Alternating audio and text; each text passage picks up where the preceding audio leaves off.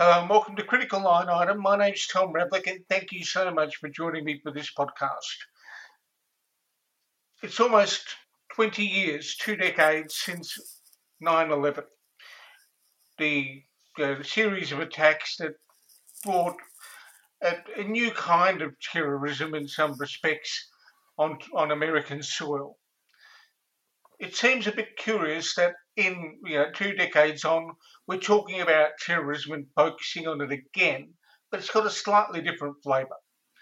And that, that comes out of people examining what happened in the Capitol on January 6 when a raft of different groups got together to go into uh, the centre of American democracy. Now, that, this warrants a bit of an explanation, and my guest today is the perfect person to give it to us. I'm talking with Colin Clarke, Director of Policy and Research at the Soufan Group. He's also an author of three books on the subject matter. He's written a book on finance and terrorism called Terrorism Inc., Terrorism, an Essential Reference Guide, and also a book on uh, the death of the caliphate um, in the Middle East called After the Caliphate. Well, but we're going to explore a couple few themes that relate to what's been happening now and where things might go. Colin, thanks for joining me. Thanks so much for having me. Uh, absolute pleasure. Now, but before we dive into all of the things that have been going on, because the world's a bit dynamic at the moment, what would your career look like to those people who don't know you yet if you had to spell it out on the back of an envelope? Yeah, well, uh, I was actually, excuse me, I was uh, a college senior in uh, studying abroad at the University of Galway in Ireland, st- studying terrorism actually, uh, but ethno nationalist terrorism. I was studying the implications of the Good Friday Agreement, which had occurred three years prior. Uh, and my first day, literally my first day of class, happened to be Tuesday, September 11, 2001.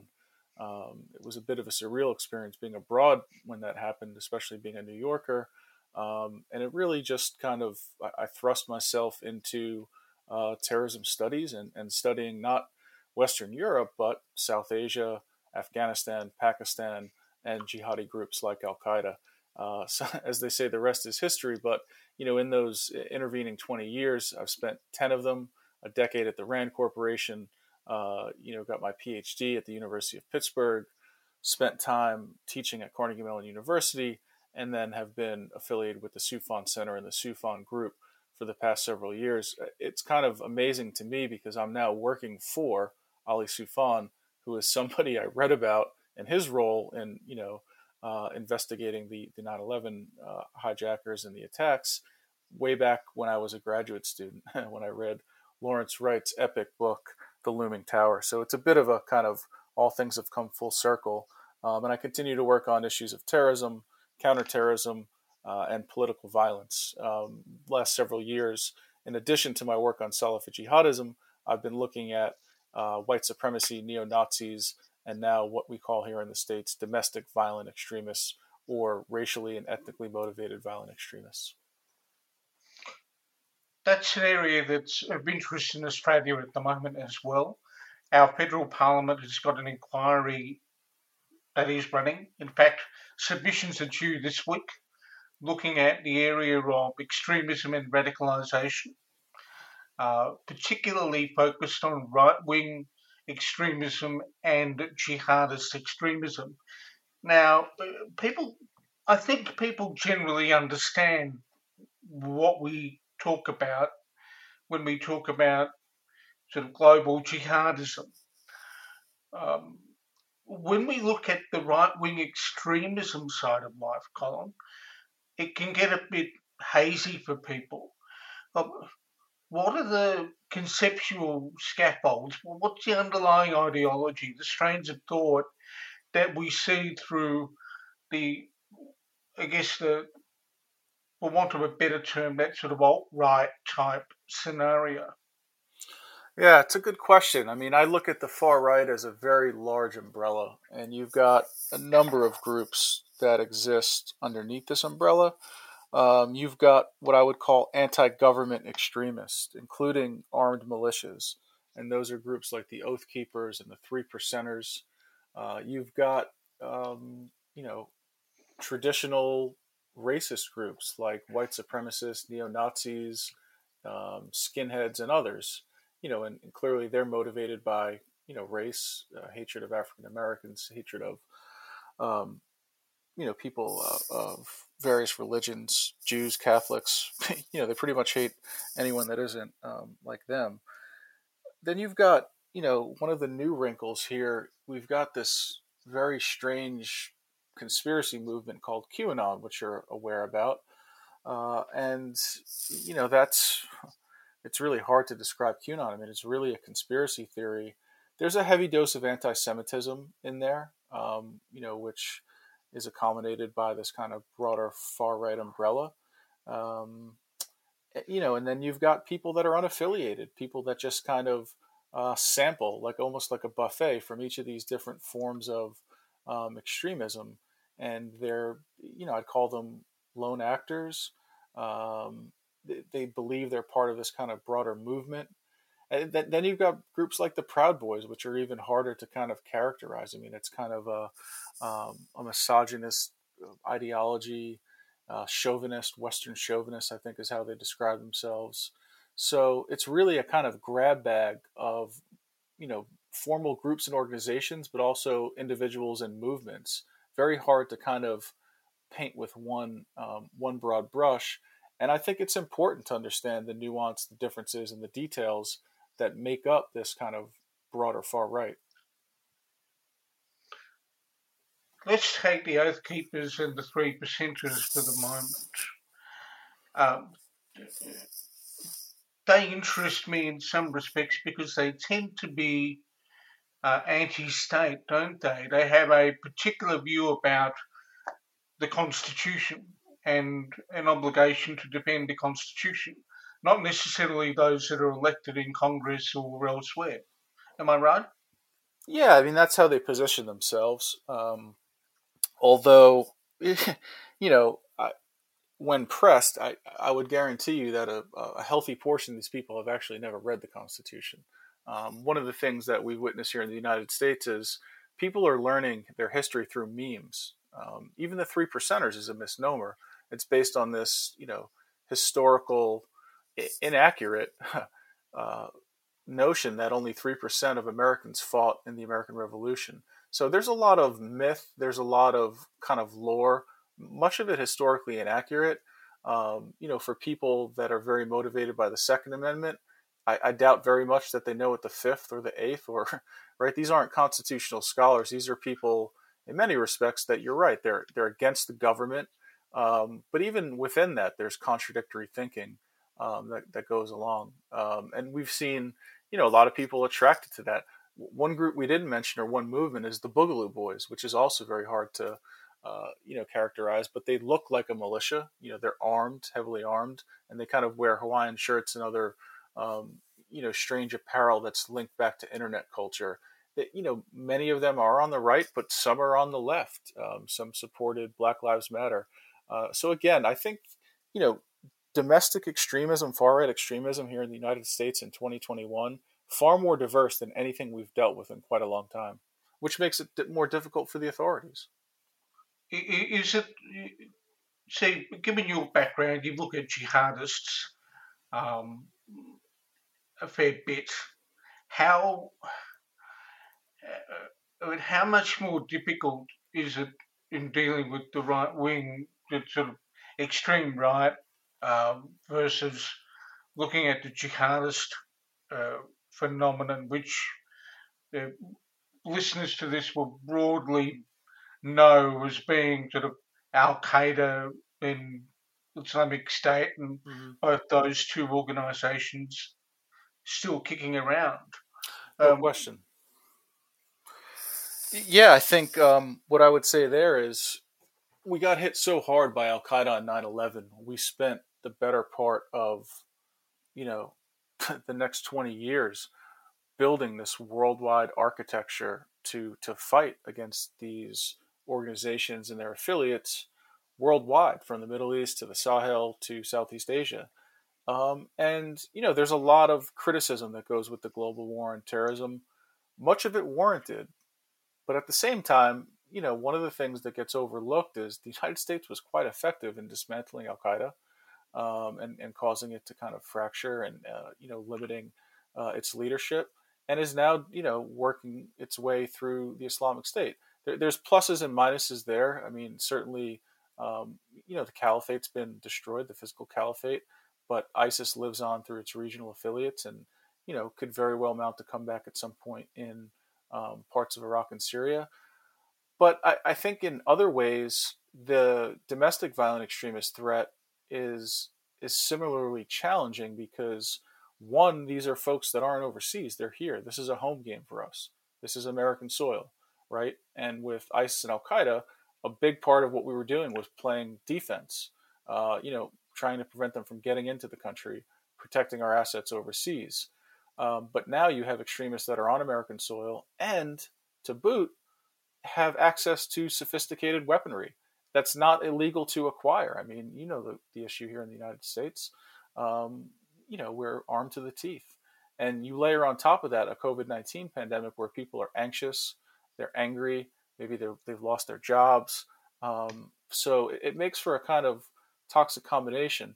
What one thing I will say in terms of an advantage that at least federal law enforcement has here in the U.S. dealing with domestic violent extremists compared to Salafi jihadists is infiltrating these groups, right? With with Al Qaeda and ISIS to try to infiltrate and, and, snuff out supporters here in the U.S. There is more of a, a barrier to entry in terms of kind of understanding language, culture, history, whatever. Um, that's not the same with these militia groups. I mean, the FBI did a great job in the 1990s of infiltrating these groups, um, and and I expect they're going to you know make a concerted effort to do so, and likely are doing so right now. Um, so you know, there's there's pros and cons here uh, compared to the jihadist fight. There's a lot of similarities, but there's also a lot of differences.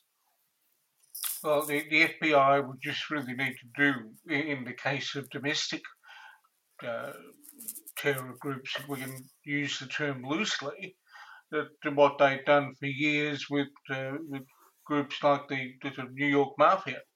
Um, it's a kind of a, um, I guess it's a thing that they're able to do. They can blend in more easily. I can imagine it'd be tough trying to infiltrate a jihadist group. Uh, period. Um, it's wouldn't be that wouldn't be that easy to do. Yeah, and there's talk of that using the RICO laws um, in this country, racketeering and, and corruption and, and, other elements to look at um, the domestic threat. You know, I'll, I'll, say as someone that's worked on terrorism financing, and as someone that's now looking at this from a domestic perspective, there's a lot that we don't know. That's a major blind spot that a lot of people are looking to kind of scrounge up data on, including myself. Um, how does this movement, how do these people fund themselves? Um, is there a connection to elements overseas? My, my gut instinct says yes, but again, you have to be able to prove it.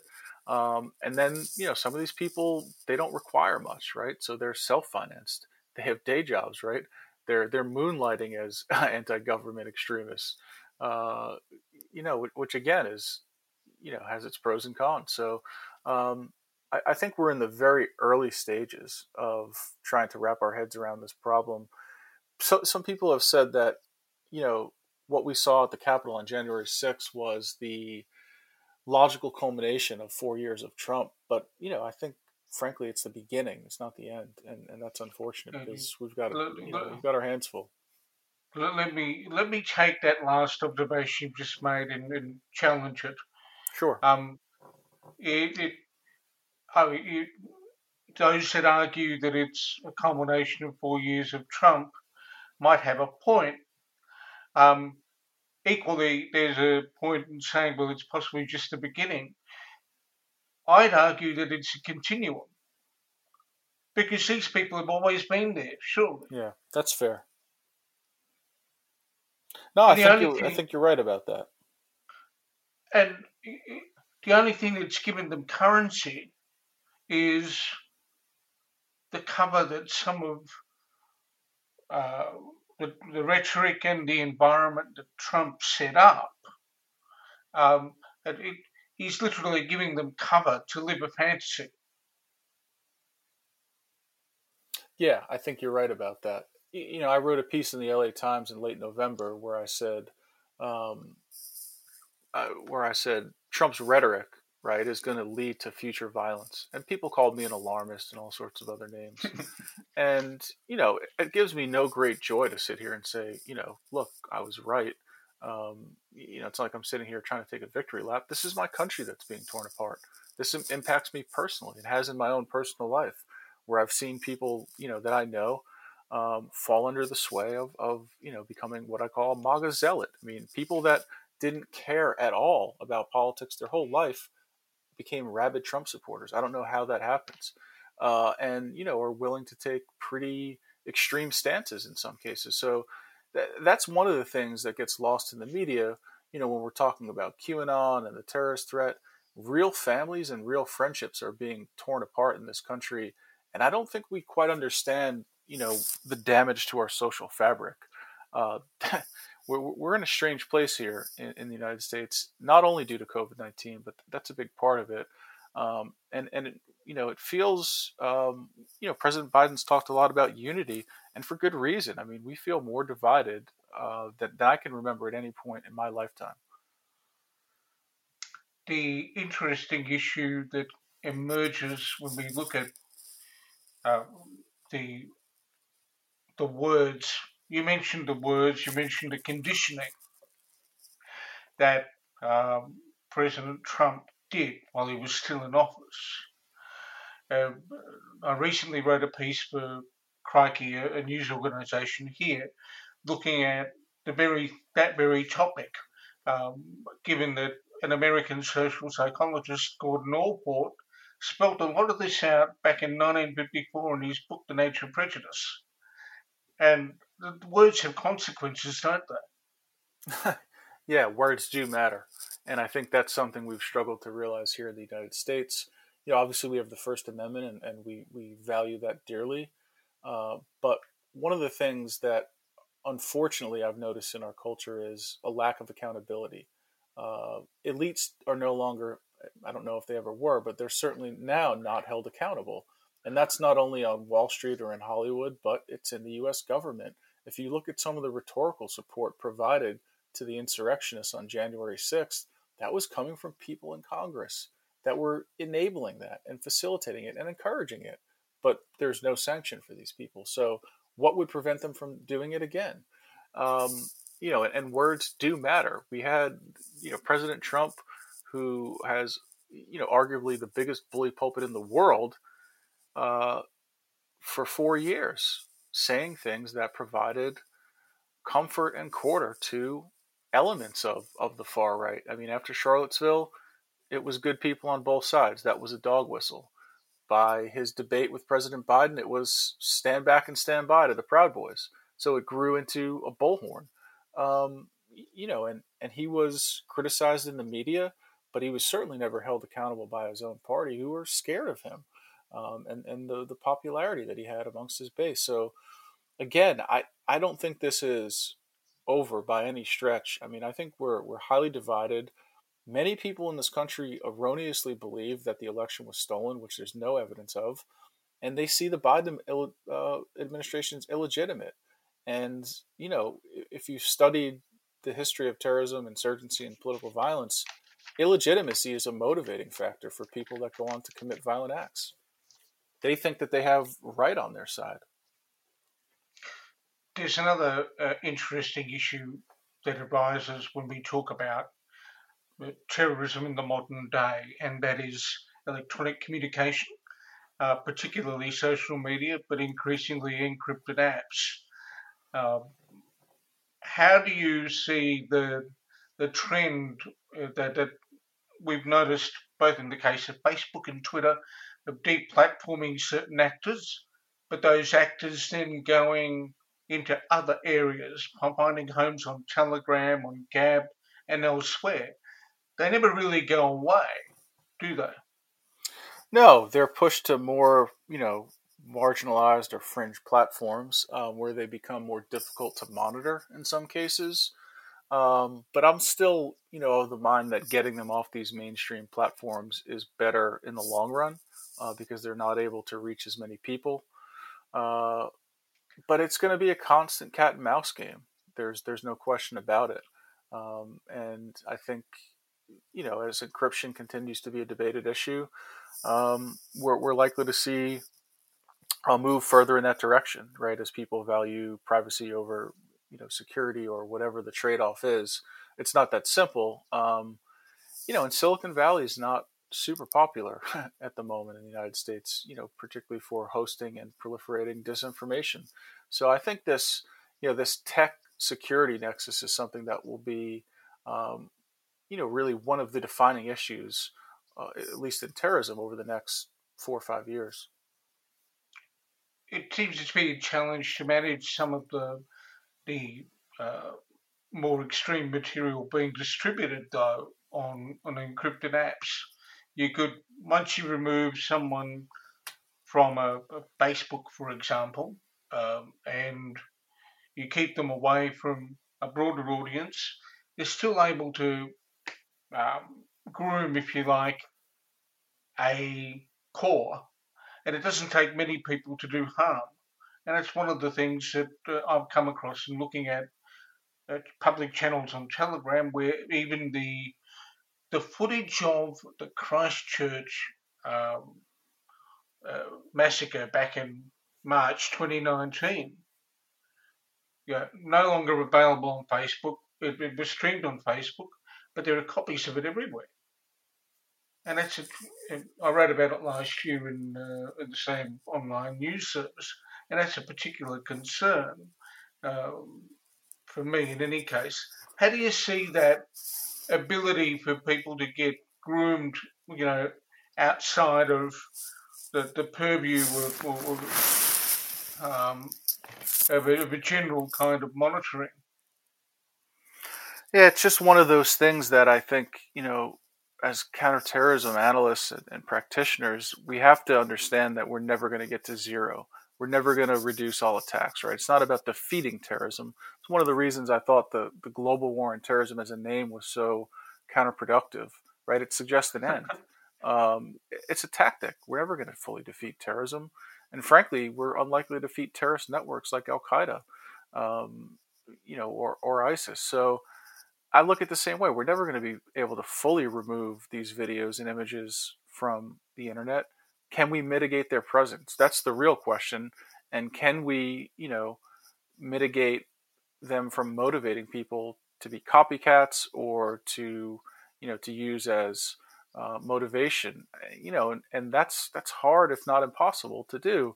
Um, you know, you could probably still find Anwar al-Awlaki videos online, and we know how important he was as a motivator to you know individuals who committed a number of jihadi attacks. Look at Alex Hitchens' book Incitement, uh, which is a kind of you know real one of the the best case studies out there on, on this topic.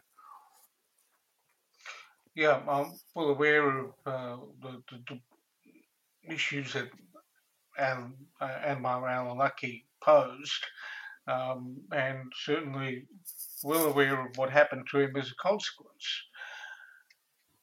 You mentioned the notion of minimising the impact, which I think it probably the uh, we're talking about the principle of containment. How do we contain this as opposed to eliminate it? Uh, how effective do you think the approach taken by the Canadian government recently to prescribe organisations like uh, the Atomwaffen uh, Division, uh, the Proud Boys, uh, the Russian Imperial Movement, and, and some others, is in trying to contain those organisations and their activity. Sorry, can you repeat that last part? I cut out for a sec how do you how important do you think uh, the approach to prescribing organisations the way Canada has done is to trying to contain these groups? Yeah, I think it is important. Um, you know, and I'm, I'm aware of there, there's kind of multiple sides here in the debate. Uh, people that are a bit more reluctant to start prescribing groups because they are concerned that uh, this could be abused, right? And That politicians could start prescribing, you know, groups that aren't really terrorist groups but are kind of more political adversaries, and and you know, or just using designation as a, a tool in an unwieldy way. I mean, that's a big part of the debate here in the United States now. Do we need new laws to deal with this threat? Um, you know, one school of thought says, no, we have the laws we need. We just need to begin enforcing them, um, and suggesting it's a matter of political will. Uh, others say we need a brand new domestic terrorism statute that is the equivalent of an FTO designation, foreign terrorist organization uh, designation that the State Department has. And yet others, um, and this is something that I kind of advocated in a piece that I wrote in the New York Times a few weeks ago, advocate making domestic terrorism a federal crime which is a kind of middle ground between you know not doing anything and um, passing you know a new statute. It gives law enforcement more tools and more resources, uh, but it stops short of you know creating a domestic terrorism statute. I'm also on the record of saying, look, I'm not a legal scholar, so I'm willing to have this debate. Let's be transparent about it. Let's bring in all the experts and the smartest people working on this topic, and let's do what a democracy does and and debate it and you know vote on it and and make sure that we know what the pitfalls are what the advantages are like where, why don't we have these debates anymore? I hope we will. I you know the biden administration has a real sense of urgency about this threat um, and i know really smart people you know very uh, de- people that are dedicated to the united states and national security working on this topic. So i'm hopeful uh, more hopeful than i've been in some time that we can make progress in this on this topic uh, in this area, you know, by the end of the year. One of the most important things uh, that we need to understand uh, about the phenomenon we're talking about is how we deal with it uh, today, but also how we deal with it in the future. Uh, how important is it for the education system in countries like the United States and I guess even in Australia to ensure that people are, are taught critical thinking, are taught philosophy, are taught comparative religion um, in order to start breaking down the aspects of fear, um, lack of understanding. Because a lot of what we see in terrorism appears to be related to um, certain bad actors playing on other people's vulnerabilities and fear to recruit them uh, to a cause. How do we break that down? It's a huge component. Uh, I mean, you've hit the nail on the head. The problem is, and I, I don't know if it's a problem as much as a challenge, this is a long term issue. This is education is critical, but it's not going to happen overnight. I mean, it's a generational change. I'll go back to the you know my comment earlier of people are learning history through memes. That includes not only how people are learning American history, but how they're learning world history. One of the things we're seeing now is that the younger generation knows very little about the Holocaust. Now, why is that? Is it not being taught in schools the same way? I mean, when I went to school, that was, you know, a big part of our education was learning about this horrific world event so as not to repeat it and to learn about you know the the real crimes that took place. I mean, uh, it, it, was horrific, as you know. But kids today are being introduced to this event through memes that sometimes soft play, you know, soft pedal it or downplay it, and we see it, you know, being turned into um, a joke that white supremacists then kind of use in, in meme form to kind of uh, get people to laugh. And if you're willing to laugh at six million people being killed, what else are you willing to believe or laugh at?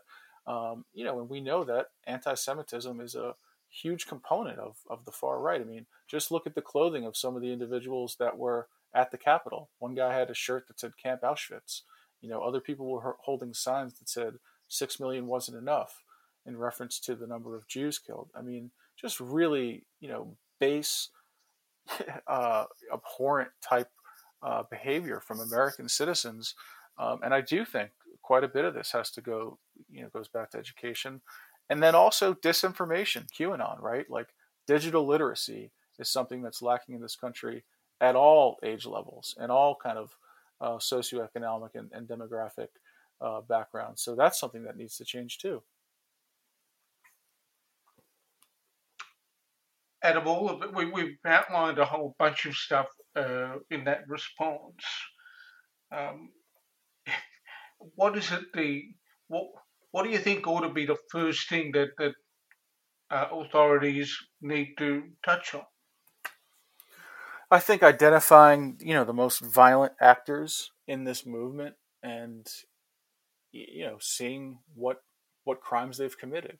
First, I I would demand accountability for the actions of January 6th, and, and the FBI's you know in the process of doing that. But then, kind of mapping out these networks. Look, don't we talk about international terrorism and domestic terrorism? Just because you're an American, you don't get a free pass. Like you don't get treated with kid gloves. Let's treat this. Let's be agnostic to the ideology that motivates terrorism, while at the same time understanding it or trying to understand it.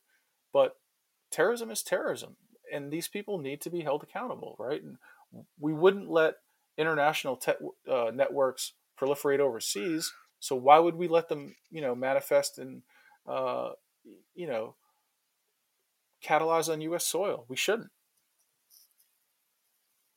It's a problem um, at the heart of all of this that there are white people doing things that we oftentimes look into the Middle East and see people that we call another doing. I think that's part of it. I mean, that's that's been um, no question that's been a struggle here in the United States with the, that this is um, no longer a minority issue. Um, there's a double standard, and anyone tells you that there isn't is lying uh, or simply confused. I mean, go go to the Nashville uh, bombing on Christmas Day. There was a bombing in a major American city that could have killed a lot of people. I mean, we're lucky that it didn't. That individual was reported by his girlfriend the year before that he was building a bomb in his trailer. Now, if that was a Muslim guy or a brown guy, he wouldn't have had a second chance to de- to detonate it. He would have been investigated and probably arrested. You know, so there's long been a double standard the way that we look at terrorism. I hope that's changing. It needs to change um, because insurrectionists should be given no quarter. Uh, this is a country that stands for um, democracy, human rights, the rule of law, and that, that needs to be applied across the board. Uh, Colin, I'm very mindful of the time, uh, and you've been very gracious with uh, with your time today. Uh, before we close off, uh, you've got three books that you've written. They all cover the area of terrorism. Where can people uh, get the they want to follow through after the, they listen to this, where can people buy them? Um, they should all be available on Amazon.com. Um, the uh, Terrorism Inc. and the Essential Reference Guide are both through ABC-CLIO, uh, Praeger Security International, and After the Caliphate is published by Polity Press in the UK. The other thing you obviously, when I introduced you, I spoke about the Soufan Group. Uh, there's an excellent resource that comes out every single day from the Soufan Centre, which is the IntelBrief. I encourage people to go to the Soufan Centre's website and subscribe. I read it every day, Colin. Thanks, that's flattering. Um, I have to. Uh, it's one of the things that I read. You know, it comes out early in the evening. I look at it every day. Today's one was fantastic. Uh, Colin, thank you for joining me. It's been an insightful and it's been an absolute privilege to chat with you today. Our pleasure's been mine. Look forward to chatting again.